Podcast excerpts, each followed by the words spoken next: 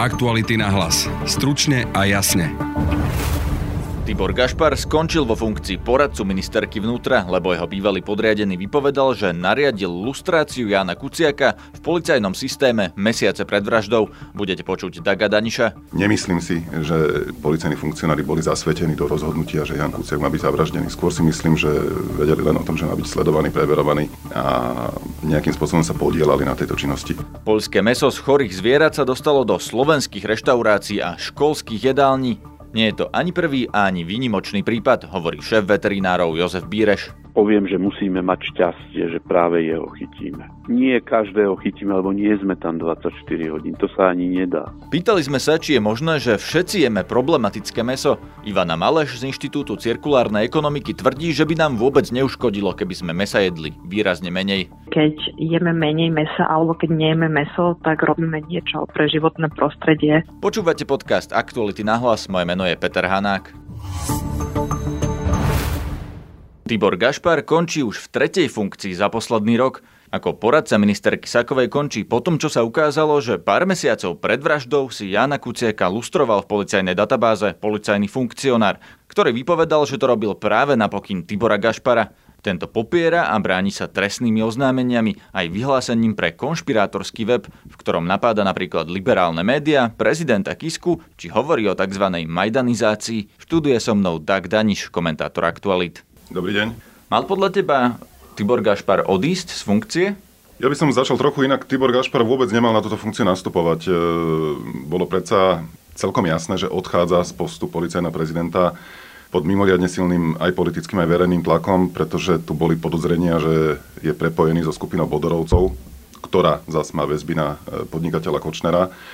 A po sérii mimoriadne vážnych e, podozrení musel odísť. E, dokonca ešte predtým kvôli nemu padol e, minister vnútra a škandálom bolo už len to, že nastúpil e, krátko po týchto udalostiach na ministerstvo vnútra ako poradca ministerky Sakavy. Ako vieme, že je to tak, ako vypovedal ten policajt Vorobil, teda že lustráciu Jana Kuciaka mesiace pred vraždou mal nariadiť práve Tibor Gašpar, lebo on to popiera.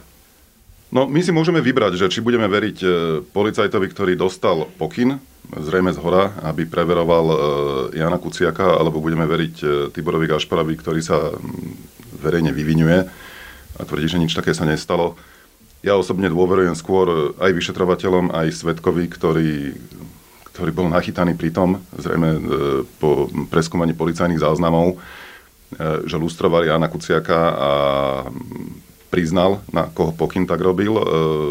Na druhej strane Tibor Gašpar e, si myslím, že to musel poprieť, pretože ak by to priznal, e, tak by išlo o podozrenie z trestného činu e, zneužívania právomoci verejného činiteľa. Myslíš si, že to mohlo súvisieť s vraždou Jana Kuciaka, že ho niekto z policie lustroval mesiace predtým? Takto ďaleko by som určite nechcel zájsť. Fakty hovoria zatiaľ iba o tom, že bolo tu sledovanie Jana Kuciaka v réžii Bodorovcov, v réžii Mariana Kočnera a zrejme aj v režii e, policie, ktorá nejakým spôsobom mohla spolupracovať s týmito skupinami. Tie prepojenia medzi Bodorovcami a policajnými funkcionármi boli verejne známe už e, dlhodobo.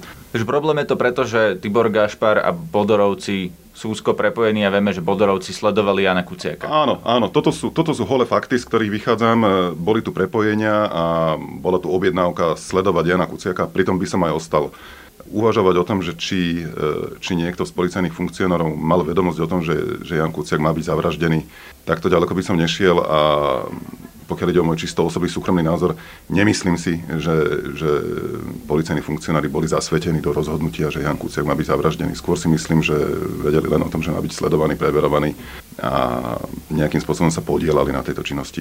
Ale chcem zdôrazniť, že aj toto, e, aj preverovanie nejakej osoby e, v policajných databázach bez toho, aby boli ďalej používané na policajné účely. Aj toto je trestný čin a volá sa to trestný čin zneužívania právomoci.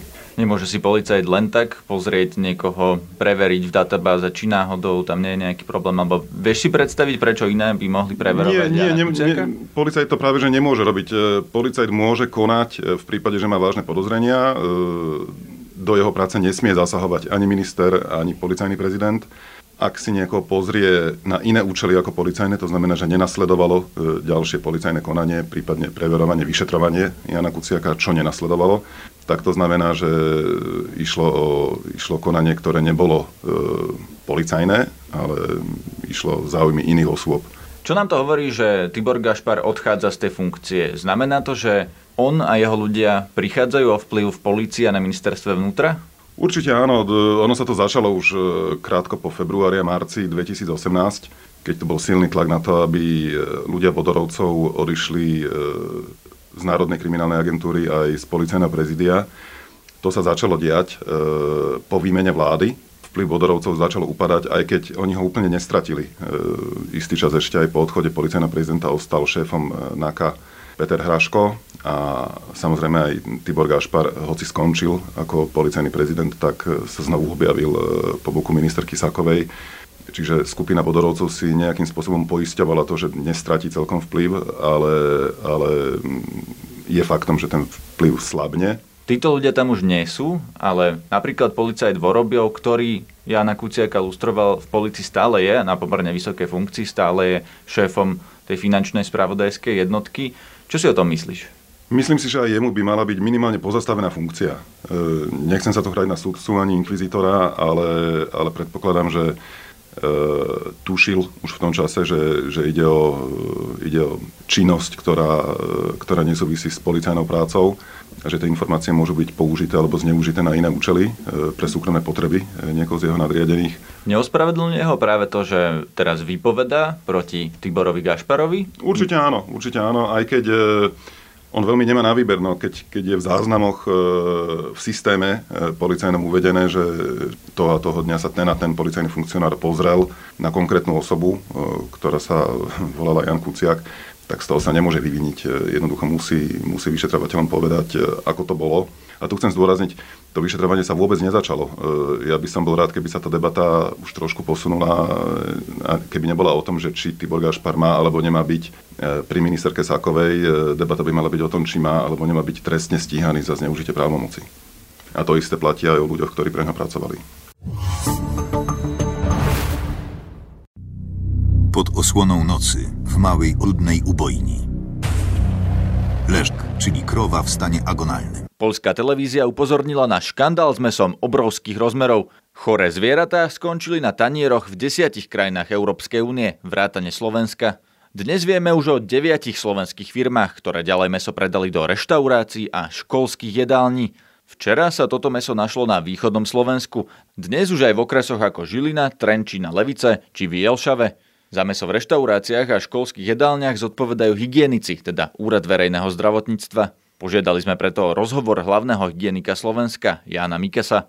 Dnes si čas nenašiel. Jeho hovorkňa Daša Račková nám poslala toto stanovisko. Hygienici okamžite po obdržaní informácií od štátnej veterinárnej a potravinovej správy začali vykonávať cieľené kontroly v predmetných zariadeniach a to so zameraním sa na výskyt inkriminovaného hovedzieho mesa, zabezpečenie ich stiahnutia z trhu, zistenia spôsobu likvidácie a zistenia jeho prípadnej ďalšej distribúcie. Po obdržaní výsledkov kontrol hygienikov z príslušných regionálnych regionálnych úradov verejného zdravotníctva budeme verejnosť informovať. Ako vieme, odkiaľ je meso na tanieri v reštauráciách a škole a ako sa to kontroluje, sa ešte v najbližších dňoch hygieny budeme pýtať. Zatiaľ hygienici upozorňujú, že zdravotné komplikácie hrozia najmä ak by bolo meso nedostatočne tepelne spracované, to znamená napríklad stejky či tatarák. Kontroly pri dovoze a v obchodoch robí štátna veterinárna a potravinová správa. Oslovil som jej šéfa Jozefa Bíreša. My sme práve na základe tejto skutočnosti od pondelka rána nariadili celoslovenské kontroly zamerané na polské meso, špeciálne na hovedzie a špeciálne na meso z tohto bytunku, i keď aj na ostatné meso. Kontroly na cestách, kontroly mieste učenia, to je v skladoch, potravinárskych podnikoch, kde sa spracováva takéto meso do e, mesových výrobkov, v obchodnej sieti berú sa laboratórne vyšetrenia. Zistili sme, že tieto subjekty meso posúvali ďalej, predávali. Išlo to do zariadení verejného stravovania, školských a predškolských zariadení. Úrad verejného zdravotníctva overuje, či to meso v daných prevádzkach sa ešte nachádza, alebo ho ľudia už zjedli, lebo na Slovensko bolo dovezené 12. januára Dá sa povedať, v ktorých reštauráciách a školských jedálniach to potom ľudia zjedli? To zverejníme, len to chceme, aby sa potvrdilo. Pán Bireš, toto nie je prvýkrát, čo sa na Slovensko dostalo problematické meso. Mali sme napríklad kauzu s brazílským kuracím, ktoré obsahovalo antibiotika a podobne. Poučilo sa Slovensko odvtedy, zmenilo sa niečo, posilnili sa kontroly, máme väčšiu záruku, že sa to deje menej ako v minulosti? Ja si myslím, že e, polskí dovozcovia potravín sa zlepšili. My keď sme začali kontroly na cestách, to znamená potraviny, ktoré sa viezli na Slovensku z Polska, my sme zisťovali 19-24% porušenosť. Dnes je to okolo 5%. Ale stále no, približne 5% polského mesa je problematické? Len uh, takáto kauza hovorí, že ten systém zlyháva v niektorých oblastiach. A kde podľa vás zlyháva ten systém? Na Slovensku? Čo môžeme ešte robiť my lepšie? Na Slovensku nezlyháva. Ja si myslím, že v Polsku zlyháva. Na Slovensku dovážame veľa mesa zo zahraničia. Áno. Môžu si byť slovenskí občania istí, že v reštauráciách a školách dostanú bezpečné meso? No pozrite sa, e, vždy tie kauzy s mesom, teraz sa bavíme o mese, väčšinou končia, ja to nazvem jedným názvom vo verejnom stravovaní. To problematické meso. Áno, oni ho nedajú do obchodu, lebo tam ho hneď chytíme. Obchodník si toto nedovolí, lebo sa bojí. Za to môže dostať miliónovú pokutu. No a v reštauráciách a školách? Má to úrad verejného zdravotníctva. Ale tam je jednoduchšie prepaso- prepašovať problematické meso? Uh, ja nechcem hodnotiť prácu kontrol v reštauráciách, ale pravdepodobne vedia, prečo to tam dávajú. A ako to funguje, tieto kontroly? Že pokiaľ to viete kontrolovať vy, a kedy je to už kompetencia hygienikov? My to kontrolujeme, poviem príklad. Na ceste to robíme poviem, že nad rámec európskej legislatívy. Ale tak skôr námatkovo, nie systematicky. Nie, si, to ani by sme nemohli. To by sme museli mať do 200% e, viac ľudí. Ale námatkovo a hlavne v takýchto situáciách, keď už viete, že niečo sa deje, ale... Ak... Ale, ale, my ich rob, ale my ich robíme pravidelne raz za týždeň. Na celom Slovensku. Robíme ich nekoordinovane, poviem, dneska v jednom regióne na východe už začal, začali o druhej, my sme v Mikuláši začali o piatej, pretože tí dovozcovia, hlavne polsky, sa vedia veľmi rýchlo informovať medzi sebou. Čiže nie je to stanovené, že to bude útorok, poviem od 5. ráno do 10. Nie, každý má iné. Ale ak to nechytíte na tej ceste a dostane sa to napríklad do reštaurácia škôl, tam už to skontrolovať vy nemôžete. Nie, my tam nemáme kompetenciu. My ich vieme chytiť, teda keď sa nám nepodarí na ceste, keď to ide, čo ja viem, do výrobného závodu, kde vyrábajú mesové výrobky, tam ho vieme chytiť. Vieme ho chytiť v skladoch, čo ja viem, dovezie si pre Tesco má veľký sklad v Beckove, čiže tam ho vieme chytiť no a potom ho vieme chytiť v obchode. Ale ak by niekto dovážal polské meso priamo do škôl napríklad, tak tam ho viete jedine na ceste. Áno, a poviem, že musíme mať šťastie, že práve jeho chytíme. Nie každého chytíme, lebo nie sme tam 24 hodín. To sa ani nedá. Pán Bireš, podľa vášho osobného názoru, môžu mať rodičia pokojný spánok, že ich deti jedia v školských jedálniach bezpečné meso? Pozrite sa, ja si myslím, že každému rodičovi, ako aj, aj vám, aj mne záleží, aby naše deti sa stravovali zdravo, čiže uh, rodič má právo v danej škole jedálni sa informovať, odkiaľ sú potraviny, suroviny. Mňa veľmi mrzí, ja som aj toto meso, keď sme ten distribučný list dostali od týchto troch dovážajúcich firiem, veľmi ma mrzelo, že to išlo aj do škôl, dokonca v jednom prípade aj predškolské zariadenie, to znamená škôlka, no takisto aj do tých reštaurácií. Kde sa stravujete vy? Kde sa ja stravujem? Nemám ja času chodiť na obedy, ale o, nosí mi moja sekretárka a samozrejme nosí mi tu z jedálne. Ako viete, že v tej jedálni je dobré, zdravé meso? Priznám sa, priznám sa, že ja v týždni nie jem meso. Prečo? O, som striedmy človek a mm, meso mám zaužívané, že jem na víkend. To bol šéf veterinárov Jozef Bíreš. Spôsob, akým konzumuje meso, teda rozhodnenie denne, je na vzostupe. Najmä na západe rastie záujem o vegetariánstvo, vegánstvo či iba zníženie spotreby mesa, a to z viacerých dôvodov, nielen zdravie, ale napríklad aj ekológia. Pýtal som sa na to Ivany Maleš z Inštitútu cirkulárnej ekonomiky hľadiska celkovej ekologickej stopy jednotlivých potravín, ktoré konzumujeme, tak e, napríklad meso má niekoľkonásobne väčšiu ekologickú stopu, ako má napríklad rastlina e, výživa. Takže určite, keď jeme menej mesa alebo keď nejeme meso, tak robíme niečo pre životné prostredie. Čo to prosím znamená, že má väčšiu ekologickú stopu? Znamená to, že potrebujeme oveľa väčšiu plochu, ako keby zabrať na zemi, kvôli tomu, aby sme vytvorili farmu, potrebujeme zaujať nejaké nejakú plochu, aby sme tie zvieratá nakrmili, potrebujeme ďalšiu plochu, kde budeme pestovať napríklad krmivo potrebujeme ďalšie e, závod na spracovanie, potom potrebujeme e, ďalší, ďalší plochu zabrať tým, že vlastne tam bude napríklad nejaká kafiléria. Ale prečo je to problém? Neplatia práve za všetky tieto veci ľudia, ktorí si to meso kupujú? Veď v cene toho mesa je všetko toto, čo ste teraz spomenuli. Alebo to má aj nejaký iný dopad? V cene mesa nie je samozrejme iba tá reálna je skutočná ako keby cena záberu tej plochy, alebo my stále v rámci našich cien neplatíme za nejakú ekologickú stopu daného produktu, najmä keď je keď potraviny pochádzajú z rôznych kútov sveta, že nie sú lokálne, tak sú potraviny samozrejme oveľa lacnejšie, je tam lacnejšia pôda, je tam lacnejšia pracovná sila. Prečo by nás to malo zaujímať ako spotrebiteľov, že niekde v nejakej inej krajine napríklad zaberie chov kráv veľa priestoru. Pre tých, ktorých to nejakým spôsobom nezaujíma možno, alebo ľudia sa necítia byť zodpovední za to, že polovica amazonského pralesa niekde v Brazílii zmizla kvôli tomu, aby boli vytvorené polia pre krmivo alebo farmy, tak môže ich zaujímať práve to, čo sa deje, je tá kvalita tých potravín. Vieme, že ako prísne sú kontrolované u nás tieto výrobné závody.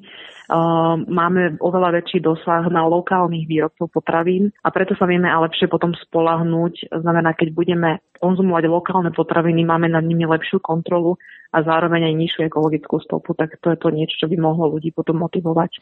O mese, špeciálne o hovedzom mese sa hovorí, že je to veľký zdroj znečistenia aj preto, že kravy pri chove vypúšťajú veľa metánu. Je to pravda? Je, patrí naozaj hovedzí dobytok medzi najväčších znečisťovateľov? Celkovo živočíšny priemysel je tretí najväčší znečisťovateľ našej planety, takže je to nie samozrejme iba kvôli tomu, že pri chovaní dobytku sa uvoľňujú nejaké plyny, ale ide o to, aký je rozsah tých veľkochovov. Že to nie sú nejaké malé lokálne farmičky, ale to sú stovky hektárov zabranej plochy, kde sa chovajú tie zvieratá. Takže ide o to, že to je naozaj veľmi veľký zásah do toho životného prostredia práve kvôli tej veľkosti toho celého priemyslu. Nie iba kvôli tomu, že tie zvieratá proste produkujú nejaké, nejaké plyny. Ste za to, aby sme zredukovali spotrebu mesa aj pre zdravotné dôvody? Že je to podľa vás lepšie pre zdravie jesť menej napríklad hovedzieho mesa? Sú na to rôzni výživoví poradcovia, ktorí vám povedia, že napríklad nejaký obsah nejak, niektorých výživných látok, ktoré sú v mese, tak v porovnaní napríklad v strukovinách alebo v celozrných obilninách sú oveľa väčšie, ako to napríklad v mese. Ako máme zároku, že napríklad v zelenine nie sú nebezpečné látky? Veď tam môžu byť pesticídy, aj tam môžu byť hociaké iné nebezpečné látky, o ktorých ani nevieme. Môžu samozrejme pri akomkoľvek pestovaní aj zeleniny, aj ovocia, aj obilnín sa používajú aj rôzne látky, ktoré chránia keby tú rastlinu. Už či sú to nejaké pesticídy alebo herbicídy alebo čokoľvek. Samozrejme, pokiaľ máme tie lokálne potraviny, zase sa budem opakovať, tak máme väčšiu kontrolu na to, že čo tam je vlastne používané a oveľa väčšiu záruku samozrejme máme, keď niečo je certifikované ako biopotravina, nakoľko na to sú prísne limity a v tom prípade máte záruku, že tie potraviny nebudú obsahovať pesticídy alebo budú ich obsahovať výrazne menej ako tie, ktoré nie sú certifikované. To je na dnes všetko. Počúvajte nás každý podvečer cez podcastové aplikácie. Nájdete nás aj na facebookovej stránke podcasty Aktuality.sk. Na dnešnej relácii spolupracovali Dag Daniš a Petra Mikulajčíková. Zdraví vás Peter Hanák. Aktuality na hlas. Stručne a jasne.